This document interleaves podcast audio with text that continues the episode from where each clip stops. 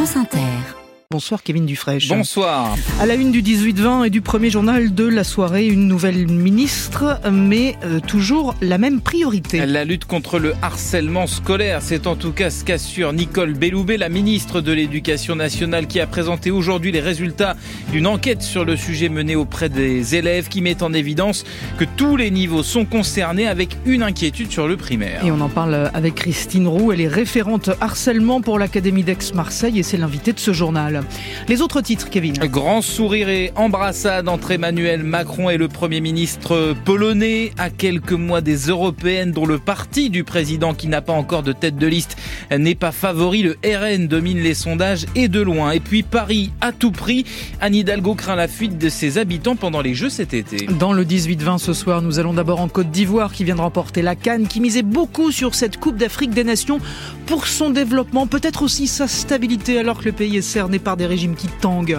Le reportage nous emmène au Bangladesh où l'on démonte dans des conditions de sécurité que je vous laisse imaginer des porte-conteneurs en fin de vie. Vous ferez connaissance avec le nouveau président finlandais qui est un ancien politicien retiré depuis longtemps mais revenu. Franck Madvon vous dira si un renoncement de Joe Biden à la présidence a réellement du sens et surtout comment ça marcherait pour le remplacer. Et puis Cyril Sauvageau dans la BO du Monde vous fera découvrir la scène métal indonésienne. À 19h20, c'est le téléphone sonne avec ce chiffre hallucinant. Écoutez bien, 70 des femmes cadres en entreprise ont un retour de congé maternité difficile, mal accompagné. C'est ce que dit l'APEC qui gère l'emploi des cadres. Et c'est pas glorieux, une femme sur six est mise à l'écart. Ça vous concerne, vous viendrez nous raconter. France Inter. Plus d'un élève par classe est concerné par le harcèlement scolaire. Le chiffre interpelle, il ressort du questionnaire transmis aux écoliers, collégiens et lycéens. C'était au retour des vacances de la Toussaint, les moqueries, les insultes dans la cour ou sur les réseaux sociaux, parfois les coups aussi, et une promesse de Gabriel Attal avant d'être Premier ministre, faire de cette question la priorité absolue en cette année scolaire. C'est sa successeuse Nicole Belloubet qui a présenté ce matin ses résultats pour son premier déplacement en tant que ministre de l'Éducation l'éducation nationale, c'était à Reims. bonsoir Sonia Princé. Bonsoir. Spécialiste éducation de France Inter. D'abord, qu'est-ce qui ressort de cette enquête? Eh bien, sur un échantillon représentatif de 17 000 questionnaires, 5% des écoliers sont considérés comme victimes de harcèlement, 6% des collégiens et 4% des lycéens. Il n'y a jamais eu d'enquête à si grande échelle auprès des élèves. Et ce qui est intéressant, c'est qu'elle mesure aussi les situations à risque et montre que 19% des écoliers peuvent potentiellement être victimes de harcèlement. C'est un chiffre très élevé pour les élèves les plus jeunes. Il est à 5-6% pour les lycéens et collégiens. Les écoliers sont 5% à déclarer avoir peur d'aller en classe, souvent ou très souvent, et tout niveau confondu, du CE2 à la terminale, 5% des élèves confient ne pas avoir d'amis dans leur établissement. Voilà pour les chiffres, euh, Sonia. Il y a aussi le, message, le harcèlement thème du premier donc déplacement de, de la ministre. Elle reprend cette priorité à son compte. Un thème consensuel qui mobilise tout le monde depuis plusieurs mois. La lutte contre le harcèlement avait en effet été l'un des axes de la politique de Gabriel Attal lorsqu'il était ministre de l'Éducation. Dès qu'il avait été nommé l'été dernier, il avait fait paraître le décret stipulant qu'un élève harceleur pouvait être transféré dans une autre école. Puis un grand plan interministériel avait été lancé. Il faut savoir que la restitution de ce questionnaire était prévue la semaine dernière lorsqu'Amélie Oudéa-Castera était encore ministre. Avec ce sujet, Nicole Belloubet n'a pas pris de risque ce matin alors qu'elle se déplaçait dans un collège où pourtant la mise en place des groupes de niveau provoque une fronde depuis plusieurs semaines. Elle avait d'ailleurs rendez-vous avec les syndicats cet après-midi à son retour de Reims pour évoquer des sujets beaucoup moins consensuels. Les explications de Sonia Princé. Et bonsoir Christine Roux. Oui, bonsoir. Vous êtes référente harcèlement à l'Académie d'Aix-Marseille. D'abord un chiffre, Christine Roux, plus d'un élève euh, par classe euh, harcelé, donc on a plus de précision aujourd'hui puisqu'on a ce questionnaire de euh, ces 17 000 questionnaires entre les mains. Est-ce que c'est un chiffre qui vous étonne? Est-ce que c'est un chiffre qui vous fait frémir? Est-ce que c'est un chiffre qui vous semble finalement assez conforme à ce qu'on imaginait? Non, ça reste assez conforme à ce mm. qu'on imaginait. Hein. C'est quelque chose maintenant qui se parle beaucoup plus. Hein. Il y a moins de tabous autour de la révélation d'une situation de mal-être et de souffrance, donc on n'est pas trop étonné de ces chiffres. L'autre chiffre qui me frappe particulièrement, Sonia Princet l'a évoqué à l'instant, ce sont les 19% des écoliers, écoliers, donc on est de CE2 euh, à, CM2, qui doivent faire l'objet d'une vigilance accrue. 19% dont on se dit, cet enfant-là euh, nous semble fragile. Est-ce qu'on sait repérer désormais ces signes-là?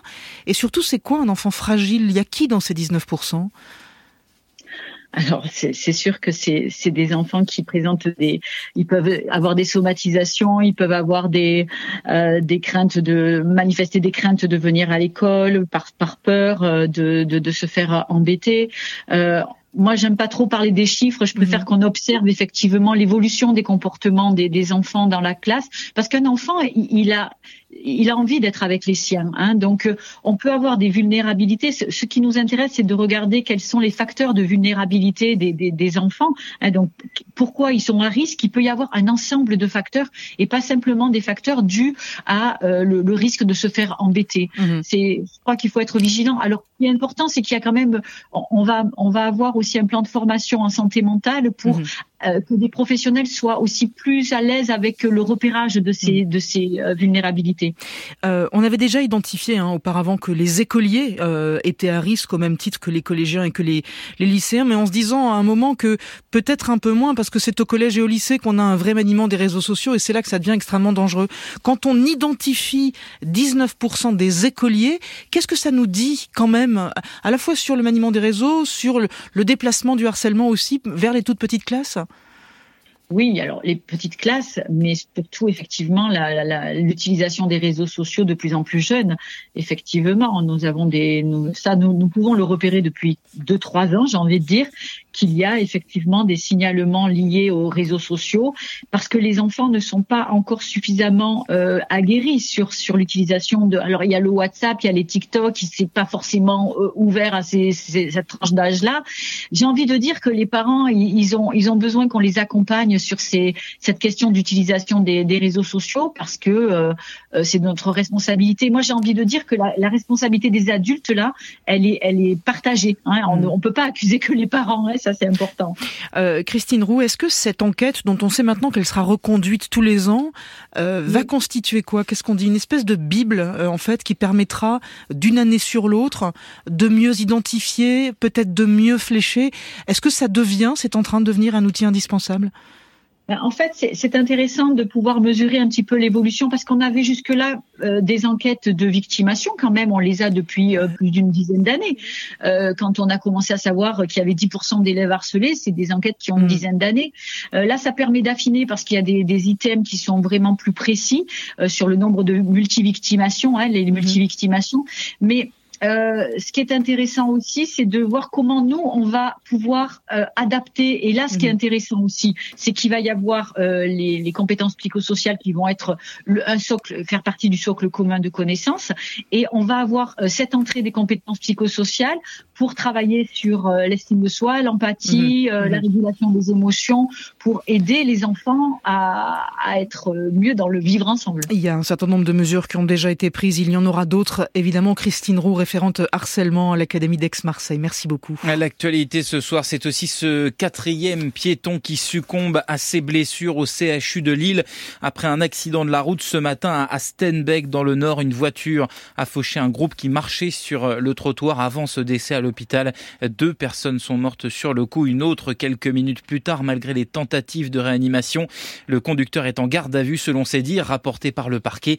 Il s'est endormi au volant. Au Proche-Orient, l'inquiétude toujours autour de. Ah oui, cette ville du sud de la bande de Gaza où se massent des centaines de milliers de civils d'eau à la frontière égyptienne et où l'armée israélienne a commencé à, effectuer euh, des raids. La perspective d'une véritable offensive à Rafah est terrifiante. Voilà ce que dit ce soir le haut commissaire de l'ONU aux droits de l'homme. Gaza, où les journalistes internationaux ne peuvent toujours pas euh, se rendre. L'armée israélienne interdit l'accès.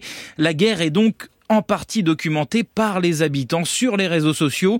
Et parmi les comptes les plus suivis sur Instagram, il y a celui de Lama, qui a 9 ans seulement. Elle veut devenir journaliste. Elle se présente même d'ores et déjà comme telle dans la description de son compte. Notre correspondant au Proche-Orient, Thibault Lefebvre, a pu s'entretenir avec elle à distance. La vidéo date du 11 décembre.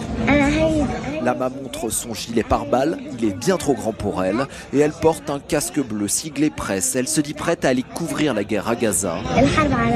Elle est depuis la plus jeune reporter de l'enclave, et elle interviewe son entourage d'autres journalistes ou comme ici un médecin. J'ai publié ma première vidéo à Khan C'était sur Instagram. Ils ont bombardé la maison de ma tante. Ma tante, son mari et leurs enfants étaient tranquillement chez eux. Et tout d'un coup, il ne restait plus personne. Donc j'ai voulu montrer cette souffrance, montrer ce qu'ils nous font subir, montrer la vérité à tout le monde. Mais avant d'être reporter, Lama est une victime de la guerre. Comme trois Gazaouis sur quatre, elle a quitté sa maison. Elle vit désormais à Rafah, au sud de l'enclave, et elle attend avec angoisse la nouvelle offensive israélienne. Je veux oublier le bruit de la guerre, les explosions, les bombes, l'artillerie, les tirs. J'aimerais vraiment tout oublier, mais je n'y arrive pas. Tout est gravé dans ma mémoire. Lama a deux souhaits. D'abord, que la guerre s'arrête. Et puis dit-elle qu'elle puisse retourner chez elle, dans la ville de Gaza, et retrouver au plus vite tous ses copains d'école. Thibault Lefebvre. En Ukraine, c'est une opération des agriculteurs polonais à la frontière hier qui fait réagir ce soir un incident inacceptable, dit Kiev, alors que des tonnes de céréales ukrainiennes ont été déversées sur les routes. Voilà des mois que des agriculteurs polonais manifestent contre ce qu'ils considèrent être de la concurrence déloyale. L'Ukraine et la désinformation venue de Russie au cœur de la rencontre en ce moment près de Paris entre les ministres des Affaires étrangères français, allemands et polonais, ce que l'on appelle le format Weimar. Et avant tout cela, c'est le nouveau Premier ministre polonais, Donald Tusk, qui était reçu à l'Elysée par Emmanuel Macron ce matin. Donald Tusk, l'homme qui a mis fin avec sa coalition à huit ans de pouvoir populiste en Pologne. Bonsoir Frédéric Seiss. Bonsoir. Vous avez suivi cette rencontre que l'on peut qualifier de très chaleureuse. Oui, Emmanuel Macron, tout sourire avec euh, Donald Tusk. Welcome back, cher Donald. On est très heureux ici de vous retrouver. Libéral et pro-européen, le nouveau Premier ministre polonais est plus proche idéologiquement d'Emmanuel Macron que le gouvernement précédent, conservateur et eurosceptique. Un réchauffement des relations bientôt couronné par un traité bilatéral, annoncent les deux hommes. Coopération renforcée dans le nucléaire, la science et bien sûr la défense. Mais presque deux ans après le début de la guerre en Ukraine, Emmanuel Macron lance un avertissement. Tout ce que l'Europe fait pour fournir des équipements stratégiques et des munitions à l'Ukraine doit servir à renforcer la base industrielle et de défense européenne. Traduction, en matière d'armement, il faut produire et acheter européen. Or, la Pologne reste friande de matériel américain, mais avec les menaces de Donald Trump, celle d'un désengagement américain, Emmanuel Macron sent que le contexte est favorable à son idée d'une Europe de la défense. C'est ce qui permettra aussi de faire de l'Europe une puissance de sécurité de défense complémentaire de l'OTAN. Complémentaire de l'OTAN, c'est-à-dire à côté de l'Alliance Atlantique que privilégient pourtant les Européens de l'Est. L'Élysée veut croire, je cite, à un changement de doctrine, même si le chef du gouvernement polonais reste reste lui très prudent. Il ne promet rien pour l'achat de matériel européen. Frédéric Saïs. La suite, Kevin, c'est la sécurité et la guerre en Ukraine qui seront des thèmes importants de la campagne pour les élections européennes. Qui n'est pas encore totalement lancé, mais en France, pour l'instant, c'est le Rassemblement national mené par son président, Jordan Bardella, qui fait figure de favori dans les sondages. Ce week-end, des enquêtes Elab puis IFOP lui attribuent respectivement 27,5 et 29% d'intention de vote, avec parfois plus de 10 points d'avance sur la liste macroniste, qui n'a pour le moment tout toujours pas d'incarnation. En 2019, il, y avait moins d'un point d'écart hein, entre le RN et, Renaissance. Et Laurence Perron, euh, tout cela commence à, inquiéter hein, au sein du camp présidentiel?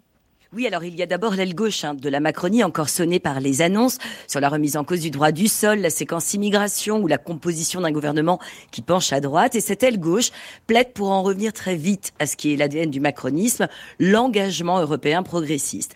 Alors il faut donner un signal et de la visibilité à notre campagne en désignant rapidement une tête de liste, fait valoir ainsi une élue inquiète de voir un bloc d'extrême droite donné autour de 40%. Les instances de Renaissance, elles se disent sereines. Certes, on préférerait être à 23%, mais attention, on a encore plus de trois mois pour faire campagne. Et on va désigner dans les prochaines semaines, sans doute après le Salon de l'agriculture, une tête de liste. De plus, on pourra compter sur toutes les forces du gouvernement, de Gabriel Attal à Rachida Dati, pour défendre un projet européen dans la ligne de Jacques Delors là où le Rassemblement national ne parle que d'enjeux nationaux. Nous, on ne veut pas une belle tête de gondole, un cache-misère comme les Bardella, tacle un porte-parole du parti présidentiel, qui souligne aussi la faiblesse des partis de gouvernement, socialistes et LR, donnés à moins de 10%, En substance, quand on se regarde, on se désole, mais quand on se compare, on se console. Laurence Peron, service politique de France Inter, les élections européennes en France, ce sera le dimanche 9 juin. Pendant ce temps, les députés à l'Assemblée nationale se réorganisaient un peu aujourd'hui avec l'entrée au gouvernement de deux d'entre eux qui occupaient des postes clés, notamment Guillaume Casbarian, nommé au, logement. Il laissait vacante la présidence de la commission des affaires économiques. C'est le député Renaissance de la Manche, Stéphane Travers, qui a été élu à ce poste par ses pairs. Ce n'est pas la même ampleur, mais la même façon de manifester. Les infirmiers libéraux se sont inspirés des agriculteurs. Aujourd'hui, des opérations escargots dans plusieurs grandes villes de France, à Bordeaux, Gap ou encore Dijon, à l'appel de plusieurs syndicats et collectifs. Ils demandent à ce que leurs actes, leurs soins à domicile soient mieux payés. Dans la manifestation à Marseille, le reportage de Mathilde Vinceneux. C'est un convoi de blouses blanches des infirmiers libéraux qui ont interrompu leur tournée pour demander à être mieux payés. Les actes qu'ils pratiquent n'ont pas été revalorisés depuis 15 ans alors que les charges explosent avec l'inflation. Il y a des cabinets qui ferment parce que les charges sont trop importantes. Jean-Sébastien Nizou, infirmier à Marseille, il liste tout ce qui a augmenté, les cotisations, l'électricité, l'essence et même le matériel médical. On a les gants qui ont augmenté, ça a triplé. On a les seringues qui ont augmenté, il y a tout qui a augmenté, mais pas notre acte. Il ne reste pas grand-chose, donc il faut faire beaucoup d'actes, beaucoup d'heures, et ce qui fait que les infirmières en peuvent. On peut passer trois quarts d'heure chez un patient pour être payé 13 euros, brut. Soumia, infirmière dans les quartiers nord, elle raconte un métier où les tâches se multiplient. On fait l'assistante sociale, infirmière, fait la femme de ménage, euh, bientôt euh, conseiller fruits, enfin il faut voir ce qu'on fait. Et par rapport aux soins qu'on est payé, c'est pas équitable. Pour éviter de travailler à perte, les infirmiers sont contraints de limiter leur zone de déplacement. Leila, infirmière à Aubagne. Il y a des patients des fois qui sont trop loin de notre secteur, chez qui on ne peut pas aller. Le risque, c'est qu'il y ait des déserts paramédicaux, s'inquiète Françoise Nizou, infirmière à Toulon. Si les infirmiers libéraux disparaissent, les patients ne pourront plus rester chez eux. Le bienfait du maintien à domicile sera terminé. Pour se faire entendre, les infirmiers libéraux ont déjà prévu de bloquer des péages samedi prochain dans le département. Mathilde Vinceneux à Marseille pour France Inter. À Mayotte, les barrages du collectif dit des forces vives ne seront levés que lorsque les manifestants auront reçu la promesse écrite de Gérald Darmanin sur le droit du sol. Le ministre de l'Intérieur a dit qu'il souhaitait sa suppression, mais il faut pour ça réviser la Constitution. Gérald Darmanin et la ministre déléguée chargée des Outre-mer, Marie Guévenoux, qui était reçue par Emmanuel Macron à l'Élysée pour évoquer ce sujet cet après-midi. Les franciliens confrontés à des messages contradictoires. Quitter Paris pendant les Jeux Olympiques, ce serait une connerie. Voilà le vocabulaire fleuri de la maire Anne Hidalgo qui fait grand bruit depuis hier, alors que l'État ces dernières semaines appelle plutôt à anticiper les Jeux. C'est ce qu'on peut lire un peu partout sur des affiches placardées à Paris et sa banlieue, sans compter qu'il y a eu la, la réquisition de certains logements étudiants, l'éloignement des sans-abri, la question des bouquinistes sur les quais de Seine, en, toujours en, en, suspens. Et bonsoir Manon Derdevé. Bonsoir. Et cette question, elle inquiète donc la maire de Paris. Oui, la ville réagit à cette petite musique qui prend de plus en plus d'ampleur. Des Parisiens qui disent avoir peur de voir la capitale paralysée pendant les Jeux. C'est vrai qu'entre le 26 juillet et le 11 août, les restrictions de circulation seront nombreuses. Beaucoup de Parisiens craignent de voir les transports en commun saturés. Ils sont d'ailleurs incités à télétravailler. Alors Emmanuel Grégoire, premier adjoint à la ville de Paris, tente de calmer les esprits et l'assure il n'y a aucune inquiétude à avoir. Ce qu'on veut dire, c'est que ceux qui veulent partir, ils partent. Il y a des gens qui partent en vacances habituellement à cette période. Ceux qui souhaitent le faire, le feront.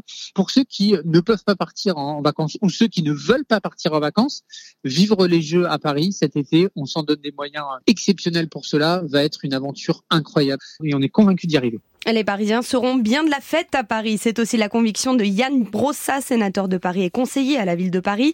Pour lui, ces critiques des Parisiens sur les Jeux ne vont pas durer. Parfois, il y a un peu d'appréhension, mais je pense qu'au moment où l'événement aura lieu, beaucoup de gens vont avoir envie d'en profiter. Et après tout, que Paris soit sous les projecteurs du monde entier, c'est plutôt une fierté. Mais je pense que la grande majorité des Parisiens sera là et aura envie de profiter de, de ce spectacle. Reste que selon la plateforme Airbnb, un habitant de la région parisienne sur cinq envisage de louer toute ou une partie de son logement pour la première fois pendant les Jeux. Manon d'Erdevée. Et puis ces Jeux, est-ce qu'ils seront l'occasion de voir jouer Lionel Messi face à Kylian Kylian Mbappé.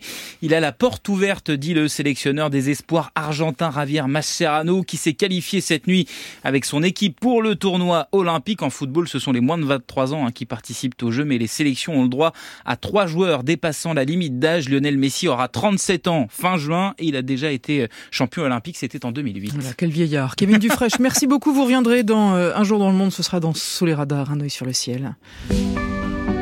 La météo avec Vitacitral TR+, des laboratoires Acepta. Gel réparateur pour les mains abîmées par le froid, les gels hydroalcooliques et les lavages fréquents. En pharmacie et parapharmacie. Elodie Calac, bonsoir, encore de la douceur demain. Oui, bonsoir à tous. En effet, alors le matin, souvent 1 à 5 degrés, un petit peu plus vers les côtes, mais on aura quand même quelques gelées vers les massifs et puis de la région parisienne aux Ardennes. L'après-midi, 9 à 14 degrés attendus, jusqu'à 14 à 18 près de la Méditerranée et sur le sud-ouest et même 21 au Pays Basque. Et de nouvelles pluies aussi Elles gagneront le nord-ouest le matin, puis le nord de la Nouvelle-Aquitaine, l'île de France, le nord-Pas-de-Calais, avec un vent de sud à sud-ouest jusqu'à 50 à 70 km à l'heure.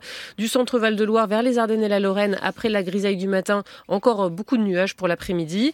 De la Garonne vers le Massif central, le Lyonnais et l'Alsace, là la grisaille du matin sera suivie de soleil, avec un bémol, hein, des nuages bâtonnaces vers la plaine d'Alsace, vers le Val de Saône, et puis du sud de la Garonne vers la Méditerranée, les Alpes, du soleil, du Mistral le matin jusqu'à 70 km à l'heure. Et ce soir, on s'intéresse à la tramontane qui souffle fort.